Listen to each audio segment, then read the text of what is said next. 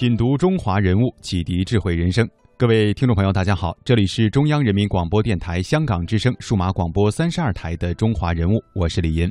大家好，我是君阳。今天呢，让我们大家继续把脚步停留在大唐。我们将带大家走进的中华人物是金国宰相上官婉儿。在二零一三年的陕西考古工作者的发掘当中呢，发现墓道的时候有一个墓志，去掉了上面的土，发现这是大唐上官婉儿的墓。上官婉儿是武则天与中宗时著名的女性，武则天的助手。她的一生经历了无数的风雨，武则天时期的历史和呃中宗时期的历史，如果没有她的话呢，就少了很多的色彩，所以堪称也是最著名的女人之一。上官婉儿父姓上官，小字婉儿，又称上官赵荣，是唐代的女官、诗人、皇妃。她能够留名史册，被称为巾帼宰相，与她的才华是分不开的。所以今天的节目当中，我们将会通过“才华”这个关键词，一起走进上官婉儿。史书的记载，上官婉儿从小就非常的聪慧，过目不忘。唐朝时候的惯例啊，朝廷的文告均出自名儒学士，由他们来草拟的。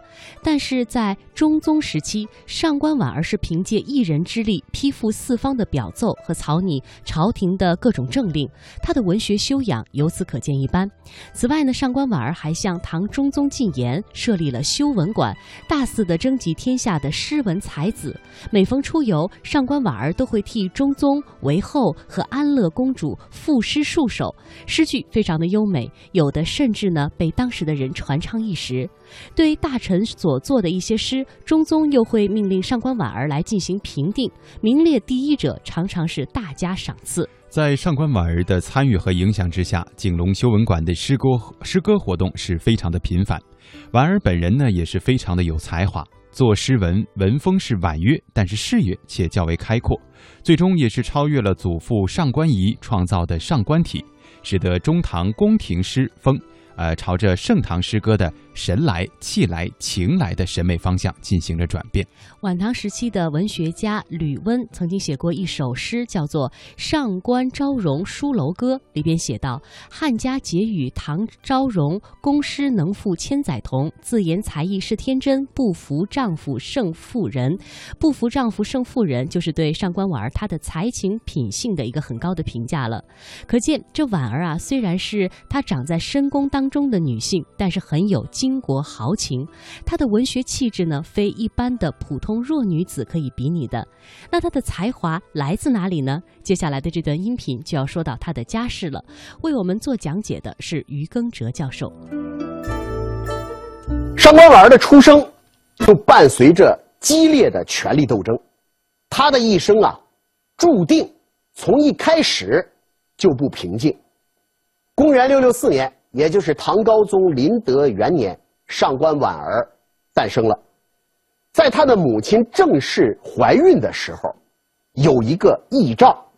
据说这个正氏啊，有一天午睡，结果呢，哎，梦到了一个神人，神人手里拿了一杆大秤，对他说：“说你腹中的这个孩子，以后要称量天下。”郑氏听了之后非常非常的高兴，因为什么呢？吉兆啊，意味着这个孩子将来是个大人物啊。于是他就把这个梦呢告诉了别人，但是等到孩子生下来之后，郑氏非常非常的失望。为什么呢？竟然是个女孩，在一个男权社会里头，一个女孩，她怎么能够称量天下呢？后来有一次在逗弄这个孩子的时候。正氏就说：“说，哎呀，孩子呀，神人说的那个要称量天下的人，难道真的是你吗？”这个孩子嘴里头啊，咿咿呀呀的，发出来那个声音啊，竟然好像是是。哎，这事儿很奇怪，所以一时之间呢，就流传开了。那么此事究竟可信不可信呢？这个事儿在史料上的记载最早见于。上官婉儿死后，唐政府给他编撰的那个《呃唐昭容上官氏文集》的序言当中，此时的婉儿已经是罪人，按理说政府不会刻意的去美化她。换句话说，也就是说，上官婉儿生前这个传闻就已经存在了。那至于这个梦是真的存在呀，还是说啊，这个上官婉儿得势之后，有的好事者给他编撰、编造出来的，用来烘托他的，那这个我们就不大清楚了。但是不管怎么样，要我说，“称量天下”这四个字，用来形容上官婉儿，那是非常非常合适的。换句话说呀，也就是说，这个所谓的预言呢，最后真的兑现了。至于是怎么兑现的，咱们放到后面再去说。上官婉儿的这个家族啊，怎么说呢？本身是一个命运多舛的家族，这个家族历史非常的悠久，但是始终与政治密不可分。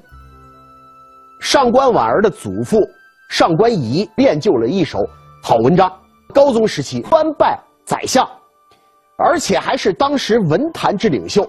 上官仪擅长五言诗，词句非常的优美华丽。一时之间，模仿者众多，号称叫做“上官体”。而且上官仪这个人还有一项，哎，人家长得好，人家长得特别的气派、排场。啊，有一次上朝，大家也知道，古代啊，大臣上朝那都是天不亮就要从家里出来了。结果有一天上朝的时候，上官仪骑着马，沿着河堤缓缓而行。望着天上的明月，上官仪赋诗一首云：“脉脉大川流，驱马历长洲。却非山月属，蝉噪野云秋。”其他一块去上班的这些大臣们，远远望过去，只见在月光的映衬之下，上官仪飘飘然，如同神仙一般的潇洒，一时之间呢，是传为美谈呐。人物穿越时空，人生启迪智慧，人文润泽心灵，人性彰显力量。香港之声，中华人物，为你细数那些被历史记住的名字。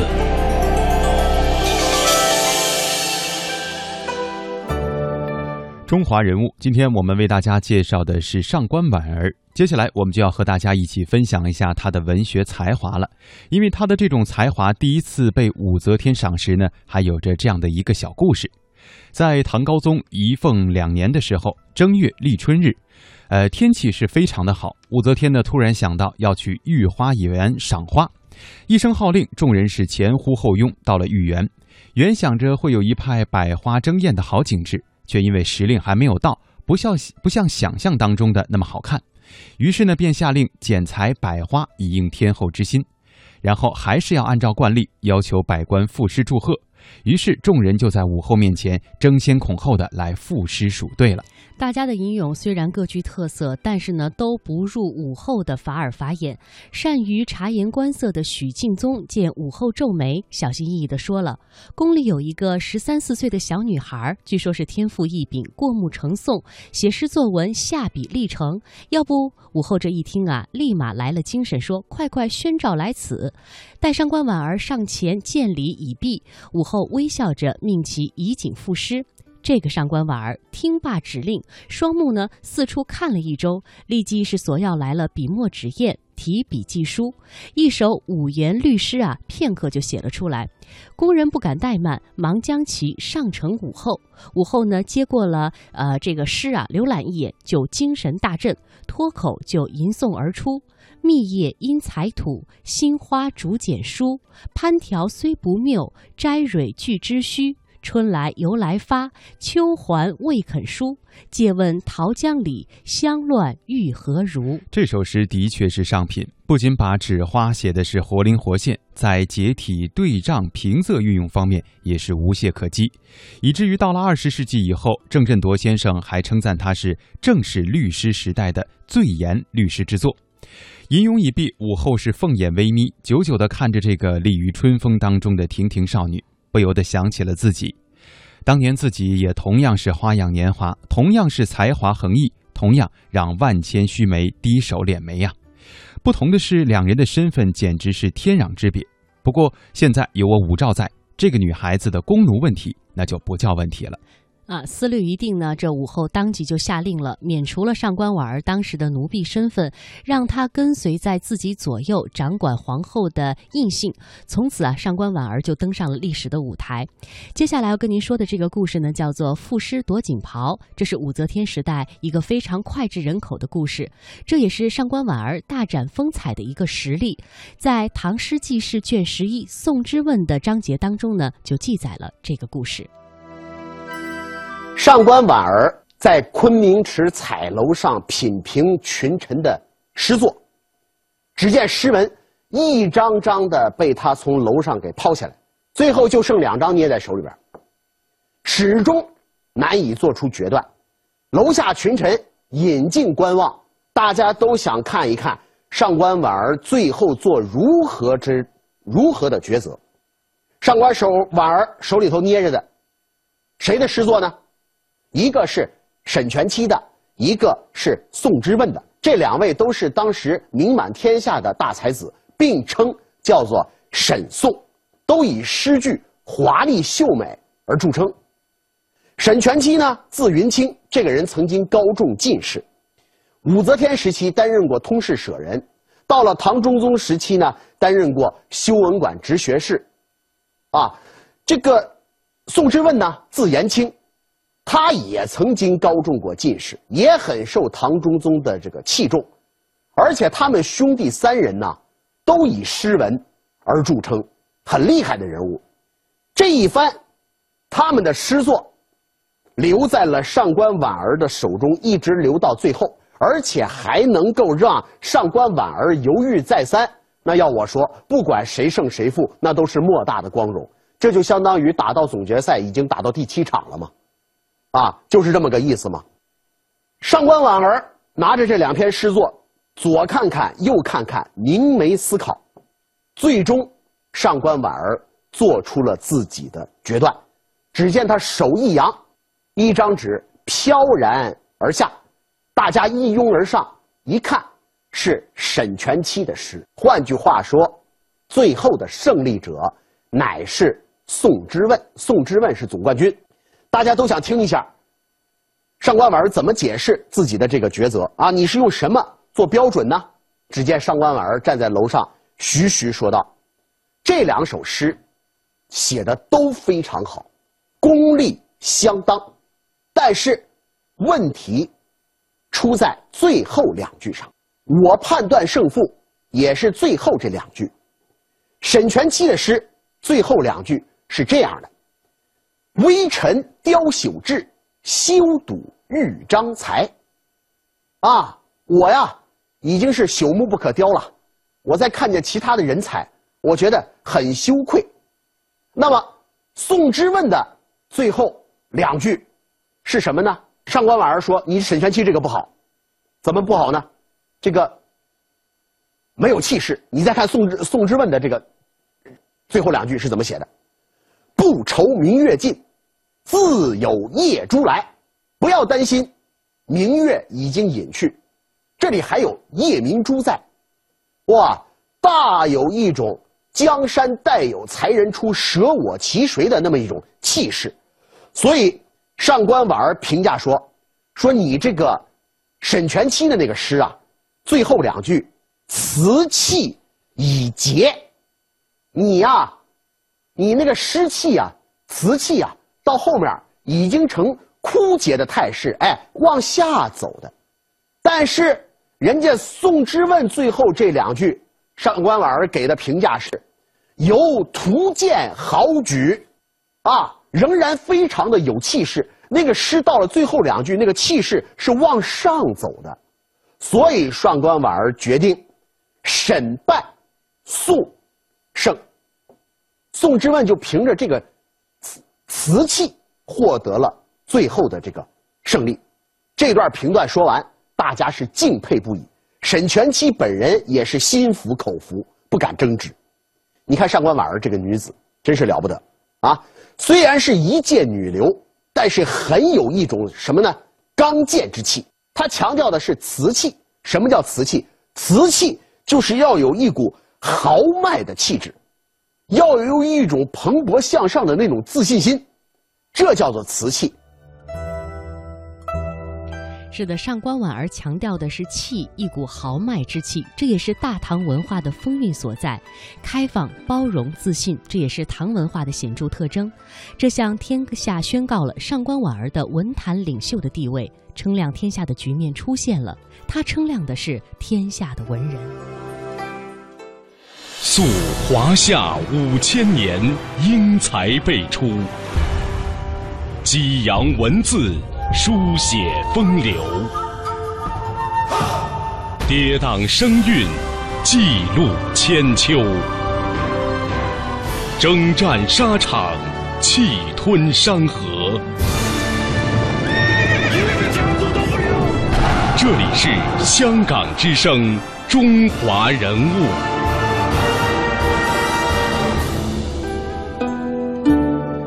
上官婉儿和武则天真的可以说是一对奇妙的组合，因为武则天是上官婉儿杀祖杀父的仇人，可以说这叫不共戴天之仇。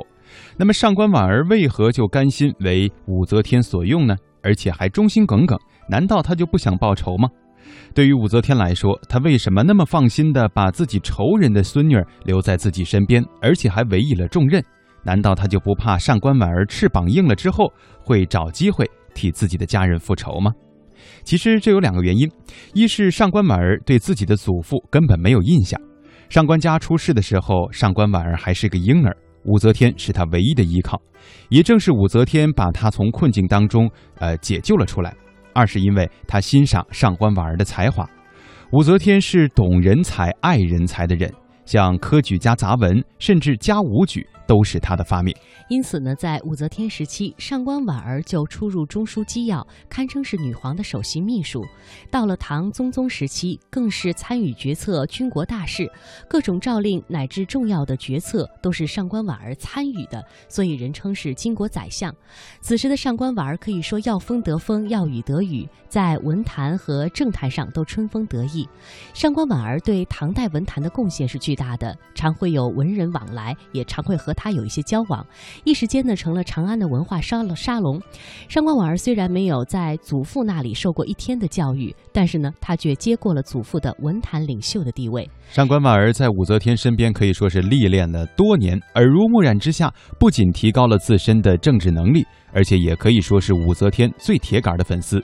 因此，在武则天死后，上官婉儿，呃，上官婉儿呢，就担负起了延续武则天政治生命的重任。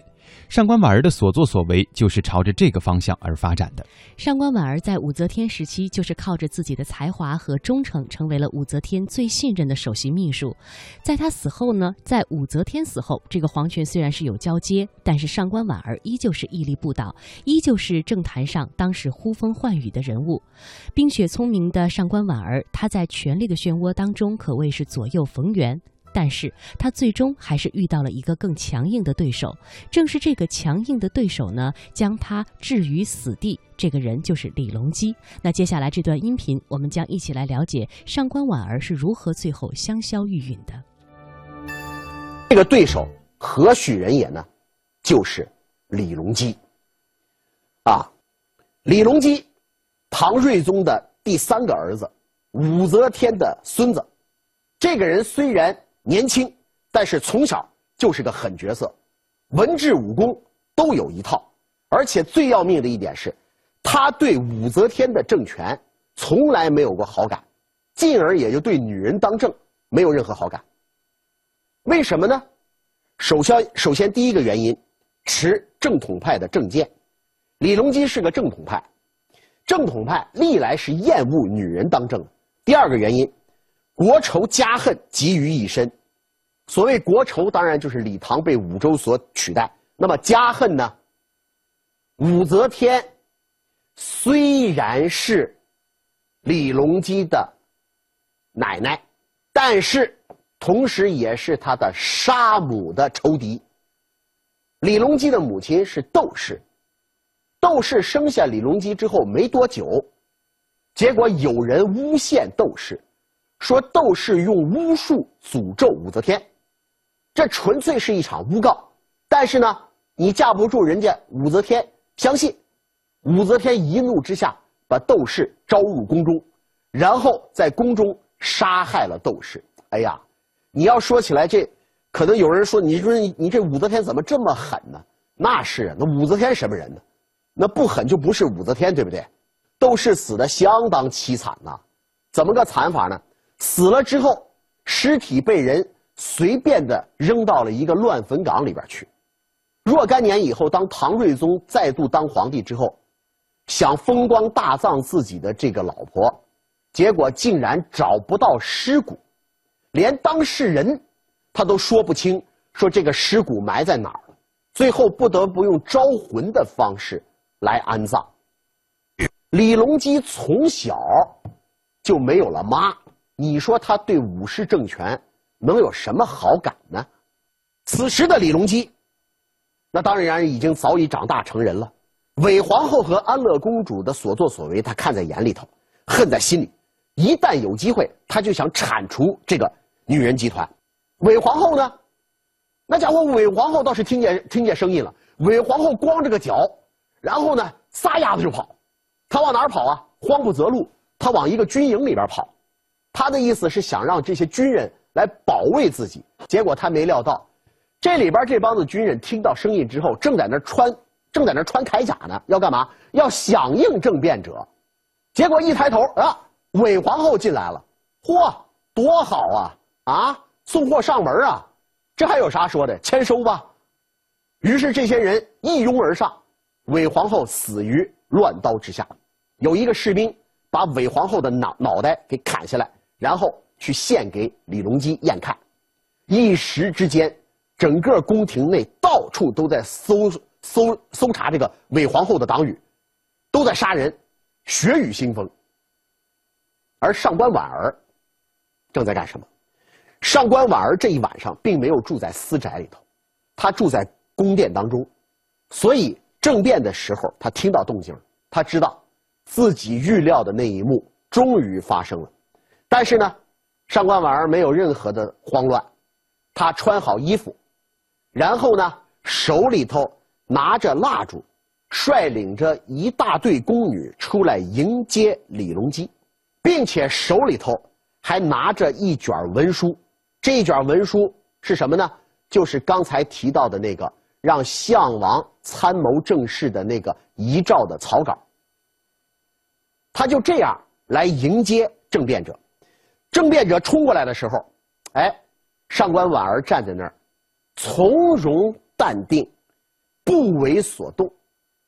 这支政变部队的将领是谁呢？是李隆基的心腹刘幽球。刘幽球冲过来之后呢，一看哟，是上官婉儿。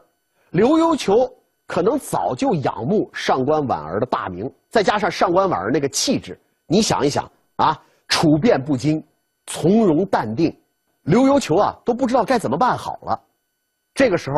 上官婉儿很从容的把那个文书递给刘幽求，让刘幽求看。刘幽求看过之后，带着上官婉儿来见李隆基，而且代替上官婉儿求情。要说那一晚上，杀人可真是很多很多，但是唯一一个让李隆基产生了一丝犹豫的，就是这个上官婉儿。李隆基把那卷文书打开，然后看了半天，思索了一番，最终，他仍然下了一个决定。什么决定呢？杀。上官婉儿被斩于旗下，就此香消玉殒。你要问？李隆基为什么一定要置上官婉儿于死地？我估计原因有二。第一个原因，服众。上官婉儿被视为韦后之一党，不杀不足以服众。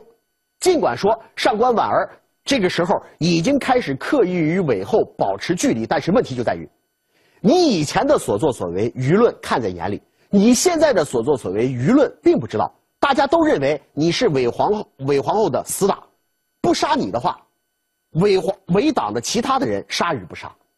当时政变者把整个长安城的城门关闭起来，然后在里边搜杀韦后的余党，甚至于连韦后当年的奶妈都被杀了。啊，在这种情况之下，不杀你，能行吗？没有理由啊，这是第一个原因。第二个原因，结束女人当权。李隆基有个更宏大的抱负，那就是彻底结束女人当权。而上官婉儿毫无疑问是女性当权的一个符号。这个女人经历了高宗、武则天、中宗时期，很多军国大事都有她的参与。可以这么说，武则天和唐中宗时期发生的每一件历史大事的背后，几乎都有她的身影。在李隆基的眼睛里头，那上官婉儿她就是个缩小的缩小版的武则天吗？杀她是一个象征，什么象征呢？象征着对女性当权的开战，是这样一个象征。人物穿越时空，人生启迪智慧，人文润泽心灵，人性彰显力量。香港之声，中华人物，为你细数。那些被历史记住的名字。